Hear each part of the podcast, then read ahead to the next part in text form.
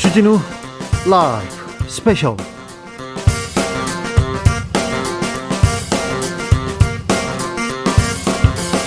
2021년 10월 30일 토요일입니다. 안녕하십니까. 주진우입니다. 토요일 이 시간은 일주일 동안 가장 중요한 일을 쫙 한 번에 쫙 정리해드리는 그런 시간입니다. 일주일 동안의 시사 이슈 정리해줄 일타 강사 두 분 모셨습니다. 양지열 변호사, 박지훈 변호사, 어서 오십시오. 네, 안녕하세요. 네. 10월 잘 보내셨는지요? 벌써 갔군요. 10월이. 네. 10월, 10월, 네. 10월 마지막이네요. 네. 네. 개인적으로 그렇고 뭐 대한민국도 그렇고 정말 바쁘게 돌아가는 것 같습니다. 아, 너무 빨리 시간이 그야말로 날아가는 것 같습니다. 순식간에요? 10월이 다 갔습니다. 네. 아, 올해도 망했다 이렇게 생각하지 말고 우리한테는 11월과 12월이 있습니다. 매우 중요한 우리 국가적으로도 매우 중요한 11월, 12월 아, 올해 잘 마무리하자고요. 지금 이 방송 영상으로도 만나보실 수 있습니다. 네, 그렇습니다. 지금 바로 유튜브에서 주진우 라이브 검색하시고 영상으로 만나보시기 바랍니다. 청취자들을 위해서 선물도 준비해왔습니다. 네, 자 일주일 동안 방송된 주진우 라이브에서 어떤 코너가 제일 재밌었는지, 왜 또 재밌었는지 저희에게 알려주십시오. 세 분 추첨해서 3만 원 상당의 선물을 드리겠습니다. 당첨 메시지 받으시면 빵, 치킨, 피자 중 하나를 골라주시면 됩니다. 박지훈 변호사 청취후기 어디로 보내면 됩니까? 네, 카카오톡 플러스 친구에서 주진우 라이브 검색하시고 친구 추가를 한 다음에 후기를 보내주시면 됩니다. 주진우 라이브 스페셜 본격적으로 시작해 보겠습니다. 여러분들을 위해서 저희가 쫙 준비했습니다. 그러니까 그냥 귀 쫑긋 듣기만 하면 됩니다. 아, 뭐가 중요했다고 듣기만 하면 됩니다. 자, 현장의 소리도 생생하게 들려드립니다. 자, 이번 주 말말말 공개해 보겠습니다. 이번 주 말말말의 주인공은 또 윤석열 국민의힘 예비 후보입니다. 자, 어, 막판에 그런데 지금까지 말은 말말말이 많았는데 말실수 그리고 또 말실수를 덮는 말 거기에서 일어나는 또 실수 행동들. 이런 말이 많았죠. 그런데 이번에 말은 조금 다릅니다. 윤석열 후보가 국회에 왔습니다. 국회에 와가지고 대국민 지지 호소 기자회견을 열었습니다. 도대체 무슨 얘기를 한 건지 가볼까요? 오늘의 윤석열은 부족합니다. 내일의 윤석열은 더 나을 것입니다. 이 시대 최고의 개혁은 정권 교체입니다. 최고의 애국도 정권 교체입니다. 제가 국민의힘에 입당한 것도 오로지 정권 교체를 위함입니다. 누가 현 정권이 가장 두려워하는 후보입니까? 누가 얼치기 진보 정권의 신적폐를 청산할 수 있겠습니까? 누가 낡은 정치와 부패 카르텔을 혁파할 수 있겠습니까? 윤석열로 이기는 것이 문재인 정권의 가장 뼈아픈 패배를 안겨주는 것입니다. 오늘의 윤석열은 부족합니다. 어제도 부족했고요. 네. 내일의 윤석열은 달라진다고 하는데 아, 자 기자회견 어떻게 보셨어요? 일종의 저는 선점 효과를 노린 게 아닌가 싶습니다. 선점 그러니까 효과요? 그러니까 대국민 지지호 소문의 내용을 들어보면 사실 이미 국민의힘의 대표가 된 듯한 내용으로 채워져 있죠. 네. 그러니까 대국민 지지라는 그런 표현은 대선 후보가 됐을 때 하는 게 원래는 형식적으로 좀 맞는 편이긴 합니다만 지금으로서는 아, 나 밖에는 내가 제일 잘할 수 있다는 얘기를 경선 과정에서의 일단은 후보가 되기 위한 과정으로서 내세운 게 아닌가 싶습니다. 근데 좀 느낌이 좀 뭐 그런 부분이 분명히 있는데 일단은 개사가랑 또 매치가 되거든요. 네. 개사가 이후에 지지율이 출렁거렸다는 거는 그러니까요. 캠프도 아마 알았을 겁니다. 네, 그래서 나온 거 아닌가 그런 생각. 뭔가 호소를 해야 된다라고 막 좀 강박적으로 느꼈을 것 같고 네. 눈에 띄는 부분이 그 부분이에요. 문재인 정권의 가장 뼈아픈 패배를 안겨준다. 저는 이게 오히려 예전에 윤석열 후보의 어쩜 장점이 정권을 교체하는 최고의 좋은 카드 이런 게 장점이었다고 생각이 드는데 이제는 보면 다 교체가 되긴 되는데 자기로 하면 가장 뼈아프게 교체가 된다 이런 의미로 보여집니다. 요게 그만큼 좀 처음하고 시작하고 좀 달라졌던 게 오히려 본인의 강점이 조금 줄어든 게 아닌가 네. 이런 생각도 듭니다. 조금 쫓기는 것 같아요. 그리고 그날 기자회견은 윤석열의 말이 나온 게 아니라 누가 그 써주는 글을 이번에는 담담하게 읽고 어, 질문에도 답을 하지 않더라고요. 그렇죠. 기자회견이라기보다는 굳이 저 내용이라면 왜 저기 가서 했을까? 그러니까 기자회견이란 형식을 취할 필요도 없었던 일방적인 어찌 보면 호소였고요. 근데 이제 계속해서 하는 부분이 뭘 어떻게 본인이 하겠다라는 내용보다는 현재의 정권이 잘못됐다는 부분을 일괄적으로 하고 있고요. 계속 정권 사실 이제 얘기하더라고요. 내세울 수 있다 장점이다. 그러니까 사실 대선 후보로 나오게 되기까지의 과정에서 계속 본인이 이제 문재인 정권이 뭔가를 잘못했다고 주장을 해왔지 않습니까? 네. 그거가 가장 장점이자 사실은 그게 유일한 장점이 아닌가 그런 또 반대의 생각도 들어요. 금요일에는 유승민 후보도 지지를 호소하는 기자회견을 했습니다만 윤석열 후보가 나와서 대국민 지지 호소 기자회견 이렇게 제목을 단 걸 보면 막판 표심이 조금 흔들리고 있나 봅니다. 강원권 토론회에서 야 국민의힘 후보들 설전 불꽃 튀더라고요. 배신자 얘기가 나왔습니다. 배신자 노래는 아닙니다. 배신자 뭐라고 했는지 한번 들어볼까요? 27일 강원권 TV 토론회에서 윤석열 홍준표 후보. 저는 정치 초심자인데 이렇게 많은 분들이 옵니다. 지금 가까이 같이 있었던 사람들조차도 우리 홍 후보님을 등지는 사람들이 많은데 그럼 왜 홍 후보님 주변에 이렇게 배신자가 많으며 26년 정치하면서 배신은 한 두 번 당해봤어요. 내가 키운 사람한테. 새로운 정치 하시겠다는 분이 사람들 우르르 끌어 모아가지고 10년 전에 하듯이 28일 홍준표 후보 기자들 앞에서 김종인 위원장이 한 말이 있습니다. 윤캠프에는 파리떼가 덜 끓는다. 그건 제가 한 말이 아닙니다. 파리떼는 부패한 곳에만 덜 끓습니다. 28일 윤석열 후보 기자들 앞에서 정치 경륜이 수십 년 되신 분이 그런 말씀을 하신다는 것은 오히려 자기 부정이 아닌가 그렇게 생각을 하고 있습니다. 제 입으로 상대방에 대한 비방이나 인신공격하는 것은 그거는 뭐 맞지 않다고 생각해서 그동안 그런 걸 자제해 왔고 배신자요? 8인데요? 아우. 아니, 기본적으로 홍준표 후보 뭐 오랫동안 정치를 했지 않습니까? 네. 근데 별명이 있어요. 일본식 표현이긴 한데 뭐 독고다이, 뭐 특공대, 네. 네. 혼자 산다. 네.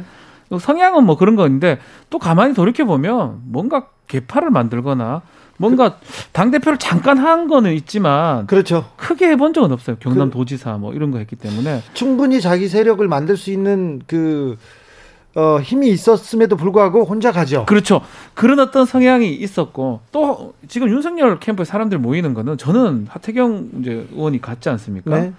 되는 대로 가는 거 아니겠습니까? 지금요. 아이고 뭐 안 되는 대로 뭐 하러 갑니까? 그런데 네. 지금 민심은 여론조사를 보면 분명히 홍한테 바람이 불고 있지 않습니까? 그 바람 때문에 두 사람 다 그렇게 강력하게 서로 얘기를 하고 있는 거죠. 네. 그러니까 어, 윤석열 사실 후보가 이제 청장을 물러나면서 그만두고 나와서 정치권에 들어오기 전까지만 해도 거의 뭐 윤석열 후보로 어, 사실상 굳어지는 것처럼 그렇게 국민의힘에서는 정해지다시피 얘기가 나왔지 않습니까? 그렇죠. 대세론이 불었죠. 네. 그리고 견고했고요. 음, 그러니까 거기에 이제 당내 현역 의원들을 비롯해서 당협위원장 지구역 지역구에서도 우르르 몰려들었던 거고 그 분위기가 유지가 되었는데 최근에 무슨 개사과라든가 그 밖에 뭐 전두환이 정치를 전두환 잘했다는가 발언요. 이런 얘기들이 하면서 국민들의 일반 여론은 썩 그렇게 우호적이지만 않은 상황이 아, 벌어진 아, 겁니다. 이건 너무하죠. 예, 그 여론을 타고 홍준표 후보가 올라가면서 자 그러면 이대로 윤석열 후보 같은 경우는 본인에게 모여있는 현역 정치인들을 중심으로 한 제세론을 더 굽히고 싶어하는 거고 홍준표 후보는 거기 모여 있어 봤자 실제로는 막상 그 표를 가지고 투표하는 사람들은 국민들인데 그렇게 모여 있는 게 무슨 큰 의미가 있느냐라고 그걸 흔들는 과정에서 서로 배신자자 파리떼다 이런 좀 강한 말이 나오는 거죠. 대략 좀 당심은 좀 윤석열 쪽은 앞서는 모양새고요. 여론, 당심은 윤석열. 여론은 좀 많이 다르지만 민심은 대략 조금 홍준표 후보가 좀 낫다. 네. 이렇게 보이는데 뭐 알다시피 50대 50, 5대 5입니다. 민심 정말 당심. 모르겠습니까? 그래서 이제 사실 아직까지는 윤석열 캠프가 조금 앞선다고 캠프 느낀 것 같아요. 네. 홍준표 후보 입장에서도 뭔가 약간 좀 더 필요한 게 아니냐. 뭐 저는 잘 모릅니다. 그 캠프에 몇 대 몇인지 네. 모르지만 네.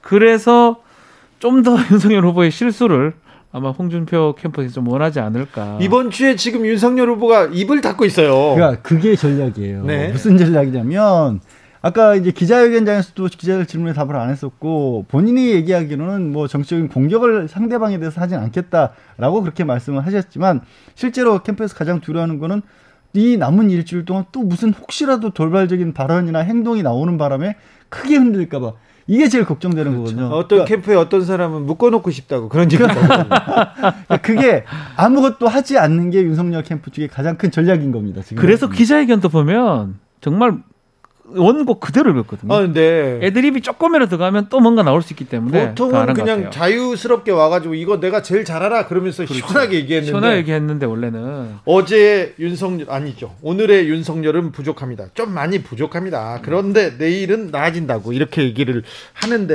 네. 아, 지금 내일은 얘기를 안 할 거. 그러면 이번 주에 주말과 다음 주 초에 지금 가장 중요한 일주일을 보내고 있지 않습니까? 네. 그러면 윤석열 후보는 그냥 가만히 있을 가능성이 높습니다. 가만히 있을 사람은 아니에요, 또. 그래요?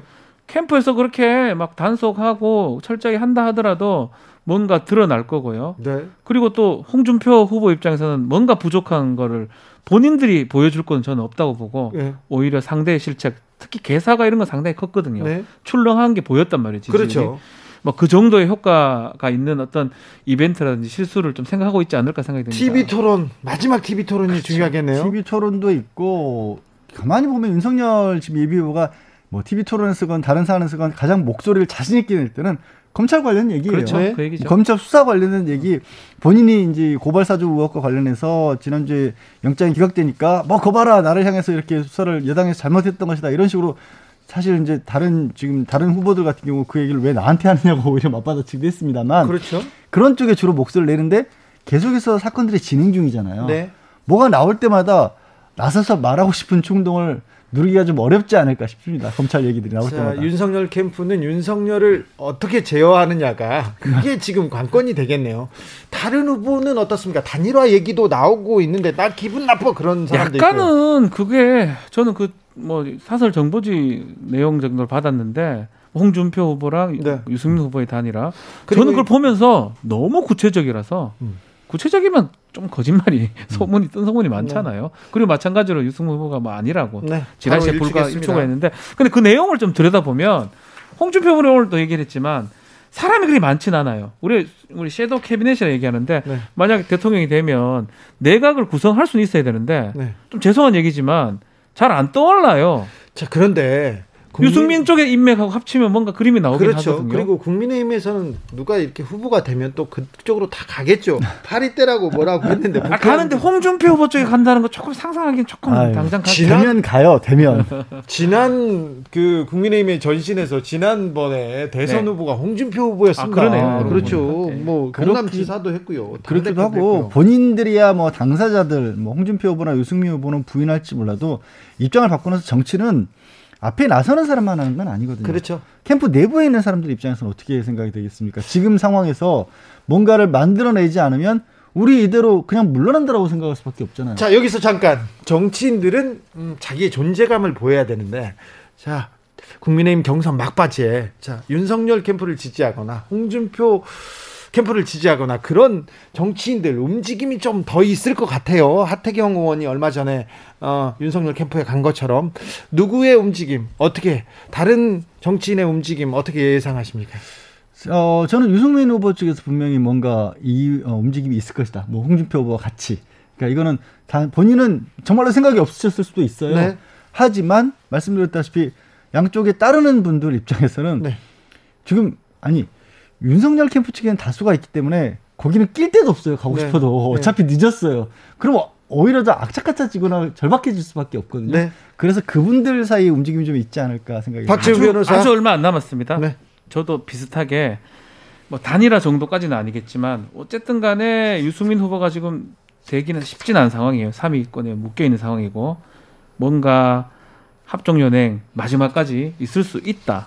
라고 생각이 듭니다. 나경원 전 의원 움직입니까? 나경원 전 의원은 돌아와서 윤석열 후보를 예비 후보를 지지하겠다고 그렇게 이미 이렇게 뭐 성명서 같은 게 나왔던 나왔어요? 네. 나온 건지 찌라신지 그건 아직 아직은 네. 나경원 뭐 대표가 왜가면 큰 의미도 있을까 싶기도 하고요. 그래요? 네.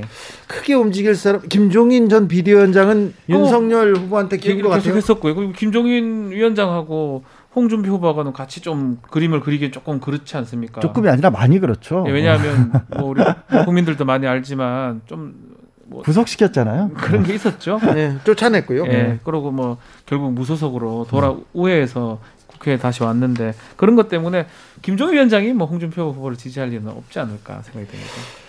자, 두 번째 말말말 주인공으로 가보겠습니다. 두 번째 말말말 주인공은 민주당의 이재명 후보입니다. 이재명 후보가 음식점 허가 총량제 발언을 했어요. 생각해보자고 이렇게 툭 던졌는데 정치권을 흔들어 놨습니다. 그래서 이재명 후보가 어떤 말을 했는데 야당은 왜 이렇게 생각하는지 어, 조금 들여다볼까요? 27일 소상공인 간담회에서 이재명 후보 하도 식당 문 열었다 망하고 문 열었다 망하고 이 사람 망하고 나가면 저 사람 망하고 와서 망하고 저 사람 망이 무슨 개미 지옥도 아니고 그래서 음식점이나 대중 음식점 허가 총량제를 운영해 볼까 하는 생각을 했어요.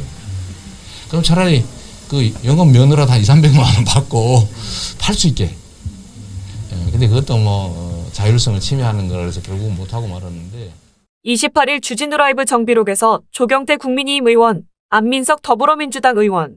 음식점 총량제 예. 발언 어떻게 보셨어요?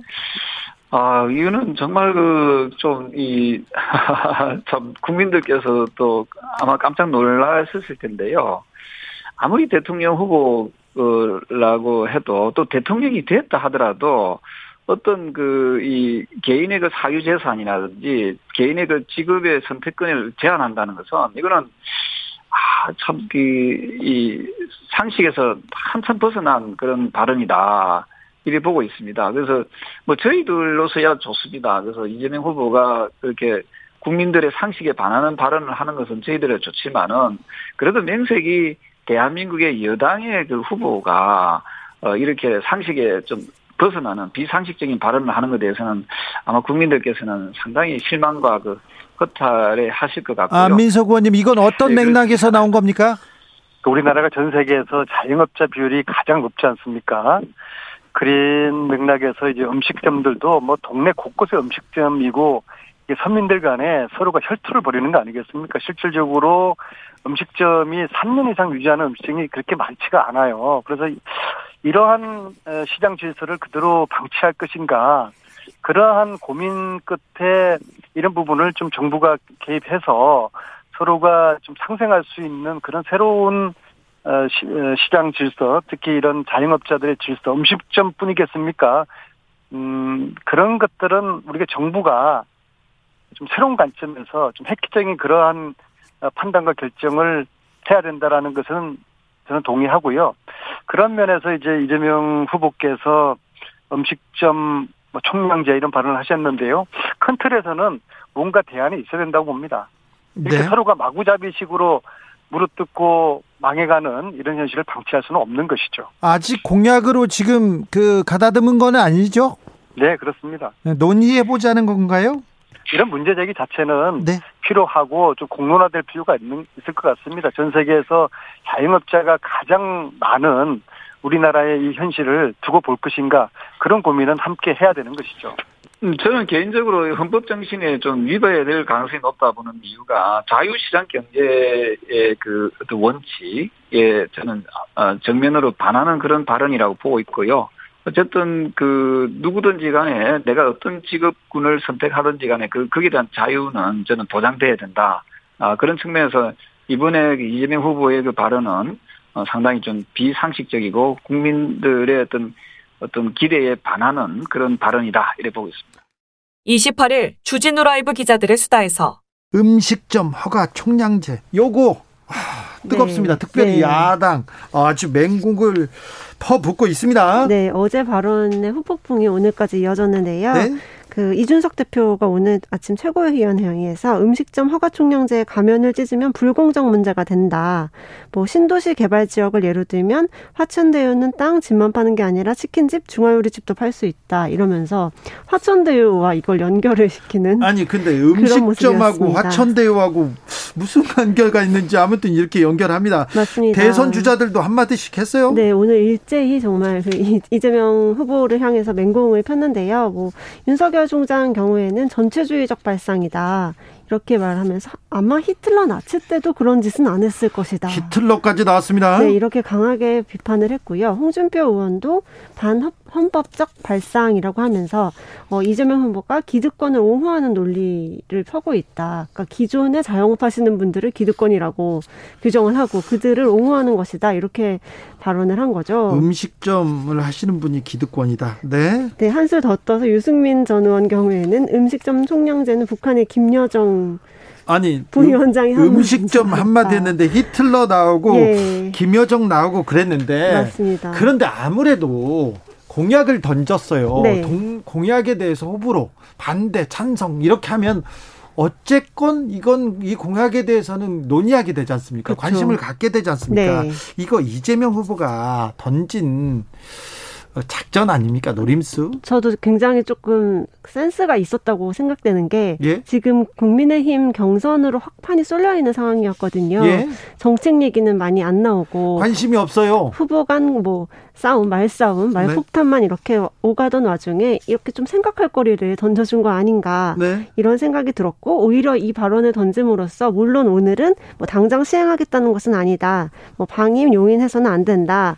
이렇게 선을 그었지만 어쨌든 그 판을 이재명 후보 쪽으로 가져왔다는 점에서는 굉장히 괜찮은 판단이었다고 그렇죠. 평가가 나오고 있습니다. 정치권에선 무관심, 무대응, 무 풀 이거 네, 굉장히 맞습니다. 싫어하는데 아무튼 기사가 많이 쏟아졌습니다. 네. 음식점 허가 총량제 다음 날이었던가요? 이재명 후보가 성남시장 재임 시절에 잠시 고민했을 뿐 정책적으로 도입해 공약화한 거는 아니다 이렇게 얘기는 했는데 아무튼 뜨거웠습니다. 아니 저 아까 발언을 들어보셔도요. 네. 본인이 고민했다. 네. 하지만 자율성을 너무 침해하기 때문에 그건 어렵다라고 그 얘기를 했거든요. 네. 또 이게 이어지는 맥락에서 앞부분에 잠깐 고민했다는 걸 두고 그게 공산주의자라는 식으로까지 비판을 하니까 네. 아니 지금 현재 상황에서 우리가 이제 어, 대한민국의 자영업자 비중이 다른 나라에 비해서 굉장히 높다. 그리고 취약하지요 또. 취약하고 보호 장치가 전혀 없는 상황이어서 이 후보가 얘기를 한 것처럼 문 열었다가 망하고 문 열었다 망하는 분들도 있는데 이걸 어떻게라도 좀 줄여볼까 고민을 했다라는 거 아니에요. 그러면 다른 후보들은 고민조차 안 했다고 한 것보다는 오히려 나은 게 아니냐. 그래서 분명히 그랬거든요. 그건 너무 심하다라고 그건 안 되겠다라고 본인도 생각했다는 거 아니에요. 근데도 앞에 분만 똑 떼서 야 이거 완전히 뭐 발상이 전부 잘못됐다 이렇게 비판을 하니까 뭐 좀 어이가 없다. 비판을 위한 비판도 있어요. 뭐 전체주의적 발상이다. 근데 뭐 유럽 많은 국가에서는 이거 시행하고 있는 데도 꽤 있고요. 네, 윤석열 후보가 그랬어요. 네, 예전에 국감에서 그 유명한 백종원 씨가 이런 말을 했던 적이 또 있죠. 비슷한 네. 취지의 얘기를 했었죠. 네, 일단은 우리나라가 자영업자 비율이 한 20, 30%고 전 세계에서 거의 거의 최대 최고급으로 알고 있고 막 그런 의미에서 던졌는데 저는 뭐 이제 이거에 뭐 논란을 그 바라보는 시각이 요거 빼고 이슈를 잘 던진다는 생각이 듭니다. 어쨌든 간에 이건 뭐 저는 별거 아닌 것 같은데 이걸 갖고 확 야당에서 난리를 치니까 또 이슈가 된다. 예전에 기본소득이나 그렇죠. 뭐 전, 구- 전국민 재난지원금이나 이런 것처럼 모든 이슈를 좀 이재명 후보가 끌고 가는 모양새거든요. 네. 좀 이재명 후보 입장에서는 이거 나쁘지 않을 것 같아요. 국민의- 뭐 던지면 다 받아주고. 국민의힘 출입 기자인 김민아 기자도 비슷한 얘기를 했어요. 지금 그 말에 윤석열의 입에 그리고 홍준표의 말에 지금 국민의 관심이 온통 쏠려 있는데 음식점 허가 총량제 딱 던지자마자 모두 이재명한테 가서 이재명의 공약에 대해서 이게 옳고 그름 그걸 따지고 있으니 이거 노림수였고 그쵸, 이- 통했다 이렇게 이재명 후보 입장에서 뭐 정말 노렸는지는 그건 알 수는 없습니다. 그런데 속으로는 아이고 내가 말하니까 다 해주네 이런 생각을 또 할 수도 있을 것 같아요. 그러니까 정치 공학적으로는 뭐 그렇게 나쁜 건 아니다는 생각이 드네요. 그 정치공학적인 측면을 저는 노렸다기보다 기본적인 어떻게 보면은 민주당이라든가 아니면 국민의힘 양쪽이 가지고 있는 국가의 운영에 관한 시각 자체가 충돌하는 부분이 여기서 음. 나타난 게 아닌가. 그러니까 뭔가 사실 예전에는 어, 국가는 최대한 간섭을 자제해야 한다. 작은 정부여야 된다. 그리고 이른바 신자유주의라고 해서 시장 논리에 그냥 맡기는 것이 맞다라는 쪽의 논리들이 있었고 그거를 이제 아직까지 이제 국민의힘 쪽에서는 얘기를 하는 거고 어, 지금 이재명 후보의 입장 같은 경우는 어려움이 있는 부분이 있다라고 한다라면 분명히 국가가 그 어려움을 보면서 가만히 있을 수는 없지 않느냐라는 입장 아니겠습니까? 그러니까 네. 적극적으로 최소한의 어떻게 보면은 발판을 만들어 주기 위해서 기본소득이라는 것도 필요하고 재난이 있을 때는 적극적으로 국가가 지원금을 풀어서 이 국민 경제, 국가 경제 살아나도록 해야 된다는 거고 그, 그 관점들 양쪽이 충돌하는 지점인 거죠. 그래서 의도하지는 저는 않았다고 보는데 이런 부분들이 어쩌면 선거 과정에서 안 보이잖아요 정책이. 네, 그렇죠. 어, 양쪽 다 어느 순간인가부터 사실 MB 때 이후로 서로들 공약을 좀 좋은 거는 그냥 가져가서 밝히다 보니까 공약만 놓고 보면 어느 쪽이 뭐 민주당이 어느 쪽이 국민의힘이야 이런 생각들이 나오고 그래서 국민들 정, 관심이 자연스럽게 정책에서 멀어진 부분도 있거든요. 네. 이게 이런 어떤 국가의 운영과 관련된 큰 시각, 철학이 어, 대립이 되면서 다시 한번 좀 살아날 수도 있지 않을까 하는 생각도 해봅니다. 백종원 씨 이야기가 나오면서 오 백종원이 그런 얘기를 예전에 했었어 이 얘기가 나오면서 이 음식점 허가 총량제 이거 쏙 들어가는 거 아니냐 이렇게 생각했는데 보수 언론에서 자영업자를 불나방에 빗댔다 비판하는 목소리 이어가고 있습니다. 아 근데 이거는 좀 달리 봐야 될 것 같아요. 지금 많기 때문에 뭔가 대책이 필요하지 않나 그 대책 중에 하나가 지금 소위 말하는 음식점 총량제 이렇게 논의를 전개해야 되지 네. 그냥 결론적으로 뭐 자영업자가 뭐 무조건 들었다가 불나방처럼 사라지고 네. 뭐 그렇게 얘기를 해버리면 뭐 어떤 거라도 우리 논의를 할 수가 없어요. 여기서 하나 더. 네. 이 음식점 얘기가 나오면서 네. 대장동을 두고 이재명 후보를 공격하던 그 공격이 주춤해진 거는 아니지만 그래도 지금 관심이 음식점으로 갔어요.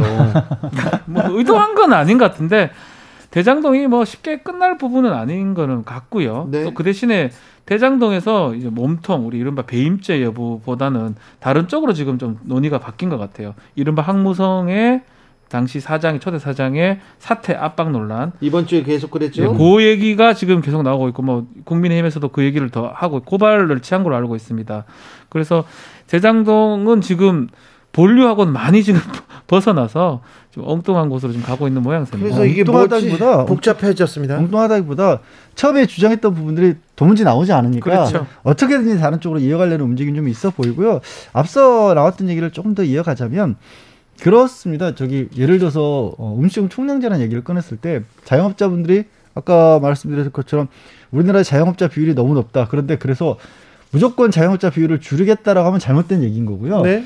자영업자 비율이 이렇게 높은 구조적인 원인을 찾아서 뭐 실직을 빨리 하는 건지 아니면 이 과거보다 다른 산업 구조가 좀 고용이 불안정하기 때문인지를 종합적으로 봐서 그러면 자영업자로 몰리는 부분들을 막기 위해서 막는다는 게 이제 그렇게 뭐, 뭐 잘못된 부분을 줄이기 위해서 종합적으로 어떤 정책을 펴다 보면 자연스럽게 이 자영업자들에게 쏠림 부유를 줄일 수 있을 것이다라고 나간다면 그게 정책인 거고요. 그렇죠. 네. 야 여기 너무 지나쳐 보여. 여기 무조건 막아. 이렇게 가버리면 정책이 아니라 그냥 땜빵 막는 식의 네. 효과인 거죠. 그런 부분을 좀 구별해서 봐야 될 것 같습니다. 네. 그거 하나만 똑 떼서 어유 음식점을 무조건 못하게 막아? 이건 아니잖아요. 그렇죠. 네. 언론이 얘기하는 거를 여러분께서는 잘 보고 계시죠? 그 맥락이 뭔지도 잘 알고 계시죠? 특별히 주진우 라이브 정치자들은 현명하게 다 보고 계신 거 알고 있습니다. 여러분께서는 지금 주진우 라이브 스페셜을 듣고 계십니다. 주진우 라이브 스페셜 주진우 라이브 스페셜 1타 강사 양지열 박지훈 변호사와 함께하고 있습니다. 마지막 말말 말의 주인공은 바로 고발 사주의 제보자 조성은 씨입니다. 어, 고발 사주 의혹의 핵심 인물 손준성 검사 구속영장이 기각됐습니다. 공수처가 길을 잃었다, 뭐 수사 빨간불 들었다 이런 얘기도 나오는데 제보자는 뭐 그렇게 생각하고 있지 않더라고요.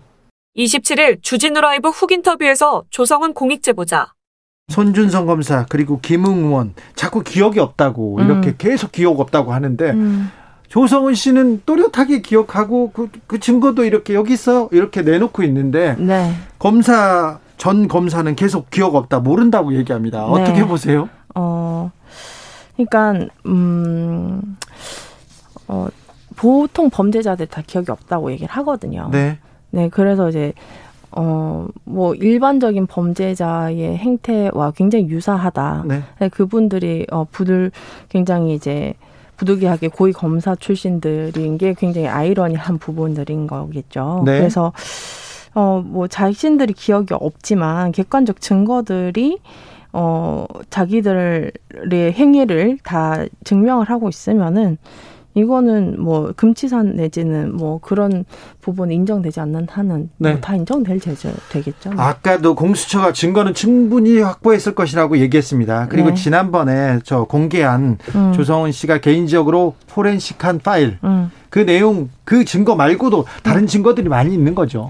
네, 그리고 제가 그 지금까지는 좀 저도 약간 굉장히 꼼꼼하게 살펴보지 항상 못했던 조심스럽게. 네, 왜냐하면 사실 제가 이제 어, 첫 번째로 제가 전달, 손준성 보냄으로 전달받았던 게 기사입니다. 네. 네, 그 기사고, 지현진, 뭐, 제보자 X에 관한 기사. 네. 두 번째는, 어, 뭐 교수님의 페이스북 글이었고요. 그것도 네. 손준성 보냄으로 보냈고, 네. 그 다음에 약 100여에서 110장 정도인가? 그 페이스북 캡처를 보냈어요. 네. 그 왕창 그 페이스북 캡처만 왕창 보냈기 때문에 아니 그래도 대검찰청에 고발장 접수를 하는데 네. 그때 당시도 그렇고 근래도 그랬고 페북 캡처가 무슨 증거가 되는지 사실 네. 제가 그걸 이상하다고 생각했었거든요. 네. 근데 어 제가 근래에 보니까 그 실명 판결문이 저에게 왔던 게 사실 4월 3일자잖아요. 네. 근데 어 저한테 왔던 이 페이스북 캡처본이 2019년 10월 30일자에 나오는 내용이 제 실명 판결문에 있는 내용과 같은 내용이 담겨져 있더라고요. 그러니까 이 즉 말인즉슨 한 5개월 전부터 이미 네. 이 실명 판결문이 어 확보하고 있었다. 그렇죠. 아, 네, 그게 다 어 그러면 제가 거기서 뭘 확인을 할수 있냐면 그 다른 캡처본은 또 2019년 8월 8일 날 시민보 기자가 이제 자신의 이제 SNS 상에 이제 뭐 검사 죄수와 검사인가 그거를 잘 준비를 했다라는 그것도 이제 올라와 있고요. 네. 그러니까 이 110장이 어 마구잡이로 캡처를 한 게 아니라 오랫동안 오랫동안 네. 그리고 굉장히 선별해서 네. 저한테 어, 대검의 자료를 제출하라고 선별된 자료더라고요. 그러니까 관련 사건을 계속 모니터링 하다가 그걸 모아서 그렇죠. 고발장 뒤에다 붙이라고 붙이, 이렇게 네, 그렇죠, 그렇죠. 그렇게 만들어 준 자료네요. 네, 그래서 이거를 한 장씩 다 봐야겠다. 이게 왜 선별이 됐는지. 네. 그게 사건 실체에 굉장히 중요하지 않을까라는 생각을 해서 그거 보고 있습니다. 네. 네. 윤석열 전 검찰총장, 윤석열 후보 측에서 이렇게 음. 입장을 냈습니다. 이거 사법 부가 속보이는 정치 공작에 제동을 걸었다 이렇게 얘기하면서 음. 치졸한 공작이다 이렇게 외치고 있는데 네. 네. 이 비판에 대해서는 어떻게 들으셨죠? 네, 이거 굉장히 제가 흥미롭게 봤습니다. 왜냐면 손준성 검사에 관련해서 제가 처음 이제 뭐 얘기를 했을 때 윤석열 측 내진 윤석열 캠프 내 윤석열 후보는 네.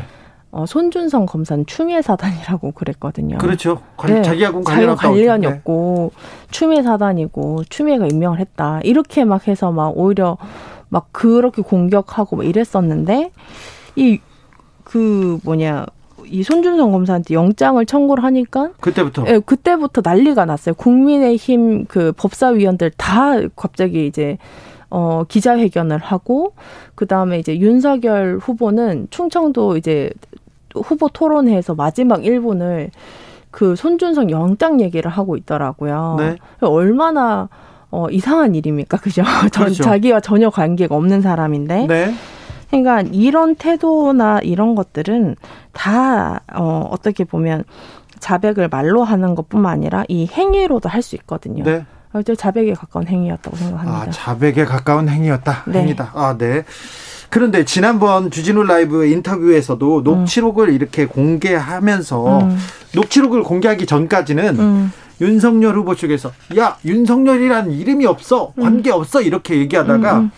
녹취록이 공개됐습니다. 거기에 윤석열이라는 이름이 딱 들어가니까 윤석열 캠프에서 윤석열이 고발 사이주에 개입하지 않았다는 결정적인 증거다 이렇게 얘기하더라고요. 요거는 어떻게 해석해야 됩니까? 저는 이제 어 제가 어 굉장히 그래서 전 성실하게 답변을 하는 편이지만 말 같지도 않은 소리에 제가 답변을 계속 해야 되나 사실. 아. 근데 이런 얘기들을 하는 것들 물론 이제 저는 증거로 다 이제 이런 주장들은 다 탄핵이 된다고 생각합니다. 네. 그리고 제가 이제 이 윤석열 총장이 4월 1일, 2일, 3일, 4일, 5일, 6일, 7일, 8일, 9일부터 이렇게 쭉 매일 같은 행적을 제가 쭉 정리를 하고 있거든요. 네. 예, 그 징계 결정문에 나온 내용입니다.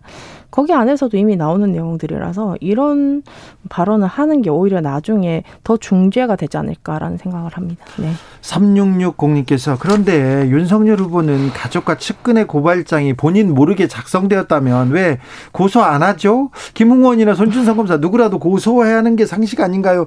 그렇죠. 음. 나 모르게 왜 내 얘기를 하고 다녔어. 그래서 나를 이렇게 곤란하게 만들어. 음. 그렇게 얘기할 수 있는데요. 음. 아무튼 고소는 고소는 안 하고 지금 저기 저만, 제보자를 네, 저만 괴롭히고 있죠. 전부 제보자를 고, 고발했죠? 아니요, 아 무고를 이제 국정원법 위반으로 무고했는데 저는 이제 혐의가 하자 입건이 안 됐습니다. 네. 네. 그런데 손준성 검사 구속영장 기, 각으로 네. 공수처 고발 사주 수사에 제동이 걸렸다. 조금 어려워졌다. 이렇게 분석하는 시각이 많습니다. 음. 자, 녹취록 이상의 또 증거가 음. 스모킹 건은 나올까요? 음, 저는 음, 전혀 이 기각으로 난항을 겪을 거라는 것은 어, 예단이기도 하고 네. 사실 그리고 어, 의지의 문제죠. 그치? 의지의 문제죠. 사실 음. 고발 사주에 관련된 의혹의 음. 증거들은 많이 나왔어요. 그리고 핵심 당사자들이 뭘 했는지도 거의 나왔는데 네. 수사가 진척이 안 되지 않습니까? 근데 저는 공수처의 의지는 분명하다고 생각합니다. 왜냐하면 이게 직권남용죄여야지 이제 공수처의 죄이기도 하잖아요. 네. 근데 그 직권남용이라는 것은 지시에 관련한 이 입증을 해야 되기 때문에 네. 이 위에서 밑으로가 top-down이 아니라 down to top, 그러니까 이 밑에서부터 수사를 해 올라와야 되기 때문에 네. 분명 우리보다 더 많은 시간이 필요는 했을 거예요. 그런 부분들은 이해는 하고 어, 그렇지만, 어, 이 국감을 다 기다려주고, 이렇게 긴급 체포하지 않고 오히려 구속영장 청구로 이렇게 정중하게 대해준 것은 저는 굉장히 부당했다라는 생각을 합니다. 네. 네. 그래서 어그 이런 거에 어 기각이 됐다고 수사가 난항을 겪으면 어 공수처는 앞으로 더 큰 중죄에 대한 더큰 네. 어, 죄에 대한 그 입증이 어렵겠죠. 그렇죠. 공수처 출범 의미를 좀 되새겨서 본연의 역할을 좀 잘 해주셔야 됩니다. 공수처도 좀 잘 나서 주십시오. 그런데요, 재밌는 게 음. 고발 사주옥이 딱 터졌을 때 김웅원도 그렇고 국민의힘도 철저하게 수사라 이렇게 외쳤어요. 그렇죠. 그런데 김웅원이 안 수사에 응하지는 않습니다. 그렇죠. 어떻게 보세요? 아니 기억도 안 나고 자기 목소리를 제가 열심히 준비해서 한 시간짜리 프로그램 안에서 들려드렸잖아요. 네. 이것도 기억이 안 나고 이것도 이제 조작이 됐고 뭐뭐 뭐 그런 얘기를 하시는 걸 보면 네. 사실 어 다른 의미로 멘붕이 오신 거 아닌가. 이, 그, 그러니까 심리적인 압박이 극단에 네. 치달았을 때 나올 네. 수 있는 행동이라고 생각을 하거든요. 그래서 그 심리 상태가 굉장히 위험한 것 같다라는 이제 조금 걱정도 아, 됩니다. 아, 네. 공익 제보자인데 본인 걱정해야 되는데 왜 지금 김웅원을 걱정하고 계세요? 아니 저는 괜찮으시죠? 저는 사실 어 저의 가장 큰 방어 방법은 이것을 정면으로 수사를 들어 어 수사 협조와 이 사건을 드러내는 것이 저의 가장 적극적인 방어 방법이라고 제가 여기 주진우 라이브 저번 인터뷰에서도 말씀을 네. 드렸고 예. 끝까지 밝힐 거라고 제가 말씀을 네. 드렸지 않습니까? 진실을 향해서. 네, 그래서 뭐 그 과정 중에 있어서 저는 차분하게 하는 거 별로 그래 감정적이지 않아요. 고발 사주 의혹 앞으로는 어떻게 흘러갑니까? 좀 알려주세요. 어, 저는 이제 제가 PD 수첩에서 그 방송을 준비했던 이유가 있습니다. 그거를 직관적으로 국민이 들었을 때 어떤 판단 내리실지. 네. 그건 굉장히 중요한 어떤 전환점이 됐을 거예요. 그래서 이것들을 뭐 11월 4일 전까지 뭐 경선 전까지 어떤 선거나 어그 그 야당이 어떤 대선 후보가 되면 이 사건을 수사하기가 어려울 거다. 네. 그렇다면 공수처는 없었어야죠. 네. 어, 어, 그래서 공수처 같은 경우에는 절대로 비난을 두려워해서는 안 된다고 생각하고, 그리고 이미 사건 자체가 이 대검찰청의 이 중립 의무를 위반하고 네. 선거 개입 사건이거든요. 네. 어, 이미 정치적 사건입니다. 네. 그래서 그 지위 고하를 전혀 그 상관하지 말고, 네. 뭐 일정도 어떻게 보면 상관하지 말고, 네. 그냥 수사만 정확하게 해서 어떻게 보면 이제는 대중들에게도 네. 정확하게 설명을 해 주셔야 필요도 있잖아요. 구속 필요성이 부족하다. 법원이 영장을 그었습니다. 자, 이것도 우리 뭐 법조인들은 이런 부분을 눈에 눈여겨 봤던 부분 같아요. 체포 영장이 기각되고 한 이틀 만에 네. 구속 영장을 한다. 아주 이례적이죠. 네. 그게 발부가 될 가능성이 낮은데 그래서 저희가 생각할 때는 뭔가 큰 걸 발견했나? 네. 그게 아니라면 결정적 증거가 있으니 어 그게 아니라 뭐 뭐가 근데 또 이게 또 우리가 눈여겨 볼 부분이 공수처의 1호 구속영장 청구였거든요. 그렇죠. 뭐가 있으니까 했, 겠지라고 했는데 이 기각 사유들을 읽어보면 크게 뭔가 있었지는 않은 것 같아요. 원칙적으로 어, 부, 사실 불구속이 수사가 원칙이고요. 구속을 하려면 증거 인멸 우려라든지 도주 우려 같은 게 있어야 되는데 체포 영장하고 큰 차이가 없게 구속 영장 기각한 것 같습니다. 그 보도 공수처에서 얘기했던 보도 정도를 보면 휴대전화 등등 비밀번호를 또 안 알려주고 있다고 해요. 네. 손준성 검사가 지금 거의 수사 협조하지 않는 모양새거든요. 검사가 지금 검사가 조사받으러 나오라고 안 가고 미루고 계속 미루고 전화번호도 알려 뭐 전화 비밀번호도 안 알려주고 수사 그래서 영장 청구를 했다라는 겁니다. 네. 그러면 앞으로 이제 어떻게 수사 진행될지는 뭐 이것 때문에 수사가 완전 막힐 것이다 이렇게 보기는 어려워요. 왜냐하면 물적 증거들은 대다수 확보해 있는 상황이거든요. 녹취록이 나왔고요. 그리고 그렇죠. 녹음 파일도 있고요. 부분, 네, 상당 부분 수사는 진척된 진술도 다 받았고요. 네. 이 사람 진술만 못 받는 거예요. 김웅하고 네. 그렇기 때문에 뭐 영장이 기각되긴 했지만 이 수사가 뭐 자초하거나 그러지는 않을 것이다. 생각이 듭니다. 손준성 검사가 보냈다고 하는 그 파일들, 손준성 네. 검사 보낸 것처럼 보이는 파일들, 송 검사는 부인하고 있습니다. 여전히 작성도 안 했고 보낸 적도 없다 이렇게 하고 있습니다만 그 파일들 외에 어 본인이 내지는 혹은 최소한 본인의 휴대전화 메신저 서비스를 통해서 누군가가 거기에 텍스트, 그러니까 문자까지 써서 보낸 것도 나왔어요. 그렇죠. 그러니까 음, 손준성 검사가 어떤 식으로 얘기를 했냐면 그게 혹시 나한테서 나로부터 시작해서 건너갔더라도 나도 누군가로부터 받은 것을 그냥 단순 전달하는 과정에서 벌어진 일일 수도 있다. 라고 얘기를 했는데 검사가 그런 얘기를 하세요. 아, 그러니까 검사니까 그렇게 얘기를 하죠. 예. 예. 그러니까 근데 그렇게 보기에는 그 파일들을 단순히 전달한 게 아니라 또 내용을 설명하는 문구들도 같이 보냈거든요. 그렇죠. 그러면 본인이 그냥 단순히 전달했다는 얘기는 일단 성립이 안 되고 네. 저도 사실 박 변호사 얘기한 것처럼 뭔가 확실한 게 있나? 그러니까 영장까지 쳤지라고 생각을 했는데 그래서 결과적으로 조금 잘못했다라는 입장이었는데 한편 또 다른 쪽으로 돌이켜 보면 공수처 입장에서 현역 차장 검사, 검찰의 고위직, 검찰 내부에서 벌어진 일을 수사하는 데 있어서의 네. 한계점 같은 것들이 너무 클 것 같은 거예요. 일단 그래서 손준성 검사를 불러다가 조사를 받아야 되는데 다음 주에는 나오겠죠? 다음 주에는 나와야 하죠. 본인이 얘기한 건 11월 2일하고 4일 정도였다. 그러니까 본인이 아니라 변호인을 통해서 그렇게 얘기를 했는데 네.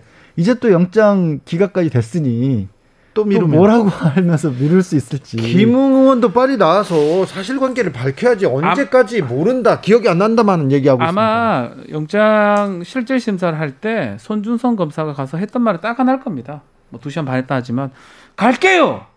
조사 받으러 갈게요. 예, 네, 조사 받으러 간다고 했는데 갔는데 왜 이렇게 구속시키려 합니까? 얘기하면 법원 입장에서는 구속하기 어렵거든요. 그렇죠. 현재 검사기 때문에 또 그렇죠. 신분도 보장돼 있고요. 곧 갈 거고요. 가게 되면 이제 국감도 끝났기 때문에 김웅 의원도 아마 가게 네. 되고 두 사람이 조사를 받으면 이 사건은 어느 정도로 마무리되는 거예요. 복잡한 거거든요. 사건도 아니잖아요. 너무 아, 이렇게 말하면 쉽지 쉬운, 쉬운 사건이 왜냐하면 증거들이 다 있어요. 네. 빠져나가고 뭐 이렇게 진술로 뭔가 혼탁해질 만한 사건이 아니기 때문에 곧 되지 않. 근데 저는 요 뭐 여기서 이 얘기 꼭 하고 싶어요. 아니 일반인들은 한 번 미루는 것도 어려운데 네. 검사님들은 뭐 세 번 네 번 미루고 일반인들은 휴대전화를 그 어떻게 감췄다가 혼나기도 하고요. 네. 거기다가 일반인들은 휴대전화 돌라면 다 주는데 또 검사님들은 휴대전화 비밀번호 안 알려주시고 안 하면은 검사들이 뭐라고 저, 하냐면 증거인멸 우려가 있다고 영장 친다고 그래서 하죠. 저는 이제 우리 의뢰인들 오면 하지 말자고 한 세 번 부를 때 가고 전화기는 일단은 아이폰 같은 경우는 휴대 비밀번호 안 알려주면 안 열리거든요. 지금 어, 지금 검찰 수사 받는 법을 검사들이 몸소 알려주고 있는데 돼요. 저는 네. 그게 너무나 시, 검사들이 표본이 돼야 되는데 오히려 빠져나가는 표본이 된다면 오히려 유동규 같은 경우는 뭐 비밀번호 뭐하러 알려줘야 안 알려줘도 되는데 아니 제가 네. 잘, 잘 알려줬다는 게 아니고 아이폰 같은 거 안 알려주면 그만이라고요 지금. 네. 저는 공수처 갔을 때 젠틀하다 느낌 받았었는데 구속영장 청구를 너무 정중하게 한 것 같다라는 식의 얘기를 했잖아요. 네. 공수처에서 그러고 싶어서 그랬겠어요? 네. 그러니까 검사니까 그럴 수 있는 겁니다. 사실. 예, 예. 박 변호사 얘기한 것처럼 일반, 일반 국민들이 아뭐 날짜 미뤄야 될 것 같다. 이건 아예 정당한 방어권 사니까 이거 못 보여준다라고 나왔을 때 검찰이 할 수 있는 일과 그 당사자가 검사이기 때문에 할 수 있는 일의 차원이 너무 다른 거죠. 네. 그리고 나서 이제 영장이 기각되고 하니까 마치 공수처에서 했던 일이 굉장히 잘못했던 일인 것처럼만 또 일방적으로 주장을 하고 있어요. 네. 예를 들어서 이제 영장 통보 같은 거를 어 영장 나오고 당일 날이나 영장 실질심사 영장 발부했다라는 거 당일 날이나 알려주고 급하게 나오겠다라고 하면서 그래서 또 공수처에서 미안하다 그랬다 이런 식으로까지 얘기를 했는데 구속영장 실질심사를 할 때 우리가 영장을 청구했다는 걸 알려주는지 마는지는 법으로 정해진 게 없고요. 네. 그다음에 구속영장의 이 구속 사유 중에 하나가 도주 우려잖아요. 도주 우려가 있어서 구속하려는 사람이면 그 사람에게 우리 너 구속할 테니까 내일 나와 이렇게 미리 알려주는 게 이상하잖아요. 안 알려주죠. 네. 그러니까 이게 말이 안 되는 얘기거든요. 생각해 보면 변호사님들은 영장 실질 심사장에 변호인들로 참여했잖아요. 많이 가죠. 저는. 네. 저 저는 이제 피고인으로 끌려갔었는데 네. 피의자였겠죠. 네, 피의자로 가겠죠. 자. 피의자로 끌려갔는데 검사들이 저한테 알려주지 않았어요. 음. 그리고 친절하게 설명해주지도 않아요. 그리고 영장 실질 심사에서 뭐 무슨 일이 있을 거라고도 얘기해주지 않습니다. 그렇죠. 자 그런데요, 아, 김웅 손준성 또 이렇게 검찰 출석을 미룰 가능성 어떻게 생각하세요? 이제는 없다고 저는 봅니다. 이제는 없습니까? 예. 그래도 또 미루면요. 전 미룰 것 같은데. 그러니까 저는 손준성이 주초에 조사를 받으면 네. 그 직후 뭐 김웅 의원도 조사를 받을 것 같고요. 만약 음. 그거를 조사를 안 받는다 하더라도 기소도 가능한 상황이 손준성 조사를 받으면 손준성 검사는 왜 지금 뭐 SNS로 전달받은 고소 고발장을 대부분 반송했다 반송했다 했는데 반송을 왜 모르는 조성은 씨한테 하냐고요. 말이 안 되죠. 말이 안 되잖아요. 반송이라니 이건 반송이 아니죠. 이런 말이 안 되고 안 제보자 X인가요? 근데 그더 실명도 나오고요. 더 네. 말이 안 되는 게 있는데요. 고발 사주기 처음 또 딱 나왔을 때 윤석열 캠프에서는 이거는 나하고 무관하다. 나하고 전혀 상관이 없다. 윤석열 전 검찰총장 가족 관련된 고발장임에도 불구하고 전혀 무관하다고 했어요. 그런데 아니 제보 사주라고 처음에는 말하더니 지금은 정치 공작이라고 얘기합니다. 네. 그리고 아니 녹취록에 윤석열 이름 없어 없다고 얘기하더니 윤석열 이름이 나오니까 그 그제서야 이름이 나왔으니까 나하고 무관하, 무관하다는 거 아니냐 이렇게 얘기하는데 왜 윤석열 캠프가 이 고발 사주에 화가 난 거죠? 보면 논리적 대응이 아니고 그냥 되는 대로 대응을 하는 것 같거든요. 논리적으로 어쩌고 저쩌고 이렇게 얘기하는 부분은 저 제가 느끼기에는 별로 없고 이게 나오면 이거대로 대응하고 저게 나오면 저거대로 대응하고 글쎄요 뭐 그래 대응하는 게 맞는지 모르지만 그만큼 좀 대응하기 힘든 상황이 아닌가 또 듣기 싶기도 해요. 음, TV 토론을 하는 과정에서 어, 원희룡 후보에게 그러니까 묻는 입장일 때 이게 본인이 해명하는 입장이, 입장이 아니라 본인이 질문하는 입장일 때 윤석열 예비 후보 같은 경우 상대 후보들에게 굉장히 많은 시간, 뭐 7분 질문 시간이 주어지면 한 5분 가량을 자기 질문 과정에서 그걸 해명하는 데 썼어요. 물어보지도 않는데 그 얘기를 꺼내서 설명을 하니까 어, 원희룡 예비 후보 같은 경우 그걸 왜 나한테 물어 그렇게 얘기를 하느냐라고 하고 홍준표 예비 후보는 아니 본인이 한 수사는 다 정당하고 자기가 수사 대상이 되니까 그렇게 장황하게 어? 어 변명을 늘어놓냐 이런 식으로 대꾸를 했거든요. 네. 그, 그 얘기가 뭐냐면 사실 좀 심각하게 받아들이고 있다는 반증일 수도 있다고 저는 봐요. 고발 사주옥은 사실 굉장히 심플하지만 굉장히 중요한 사건이기도 아, 합니다. 그렇죠. 게다가 지금 지금 검찰 내에서만 그런 문제가 있었느냐 아니면 뭐 원전 수사와 관련돼서도 그런 게 있었던 거 아니냐. 네. 뭐 검찰과 뭐 감사원이나 야당과 어느 정도 좀 어, 뒷거래를 통해서 이런 고발이 이루어졌고 신속하게 수사도 이루어진 거 아니냐라는 그런 의혹까지 제기가 돼 있지 않습니까? 공무원의 정치 개입은 그 어떤 것도 뭐 그 이루어져서는 안 된다고 가장 강조하던 사람이 윤석열 전 검찰총장인데 그리고 검사가 지금 정치에 개입했지 않습니까? 그리고 뭐가 되냐면 본인은 탄압받아서 마지못해 정치권에 어쩔 수 없이 뛰어들었다라고 얘기를 하는데 탄압받았던 게 아니라 오히려 공세를 취하고 있었던 것처럼 되는 거잖아요. 그러니까 네. 본인의 정치 선언에 명분이 어찌 보면 달려 있다 이런 상황인 거죠. 고발 사주 어, 조금 묻히기는 했으나 매우 중요한 사안입니다. 정치에 개입하는 공무원은 있어서는 안 됩니다. 이렇게 그냥 발벗고 뛰는 공무원이 나오면 절대 안 됩니다. 반드시 처벌해야 됩니다. 이 처벌 잘 하겠죠. 공수처가 명운을 걸고. 그래요. 공수처 뭐 좀 아직 출범 얼마 안 됐기 때문에 뭐 비판도 있고 하지만 네. 좀 보고 지켜보면 뭐 결론을 내지 않을까 네. 네, 해야 될 것 같습니다. 일주일 동안 중요한 뉴스는 쫙 짚어봤습니다. 복습은 잘 하셨죠? 이제 예습할 시간입니다. 우리는 공부를 잘하는 어린이들이니까요. 다음 주에 어떤 일정이 우리를 기다리고 있는지 알려주십시오. 야, 기본적으로 뭐 선거 국면이니까요. 네? 이재명 후보는 화요일 2일 날 선대위 출범이 될 거고요. 선대위 출범. 네, 국민의힘 이제 눈에 띕니다. 네. 어, 월요일부터 이제 계속 쭉 해서 11월 5일 금요일 날 대선 후보가 선출이 됩니다. 드디어 11월 5일 국민의힘도 대선 후보를 선출합니다. 네. 또문 음. 대통령 지금 기후 변화 그 협약 지금 총회 갔는데 그것도 네. 뭐 눈에 띄고요. 해제해 감사원장 후보자 청문회도 2일 날 실시가 됩니다. 아무튼 그 가장 큰 이슈 메인 이벤트는 11월 5일 국민의힘 대선 후보 선출과 그 전에 있을 TV 토론이네요. 일요일 날도 TV 토론이 있고요.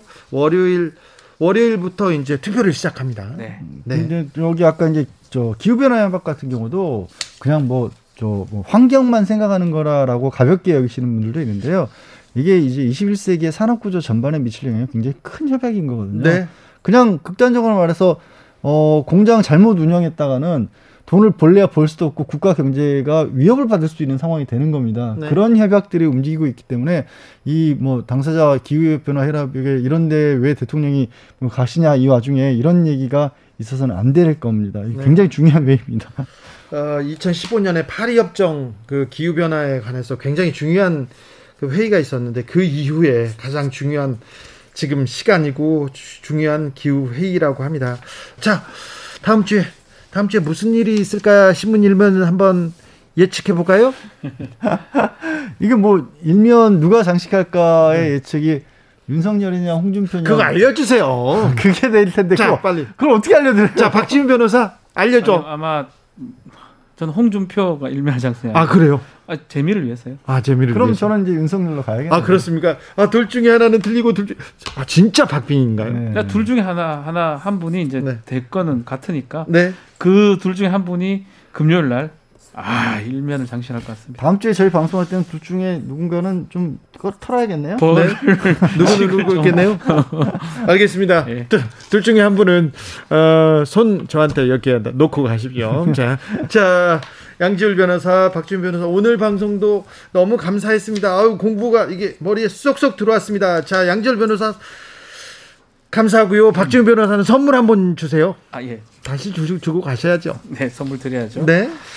카카오톡 플러스 친구에서 주진우 라이브 검색하시고 친구 추가한 다음에 제일 재밌었던 코너 이름과 이유를 남겨, 남겨 주시기 바랍니다. 세 분을 추첨해서 3만 원 상당의 선물을 보내드리도록 하겠습니다. 양지열 변호사, 박지훈 변호사 오늘 감사합니다. 네, 고맙습니다. 감사합니다. 아, 10월의 마지막 주말 인사드리겠습니다.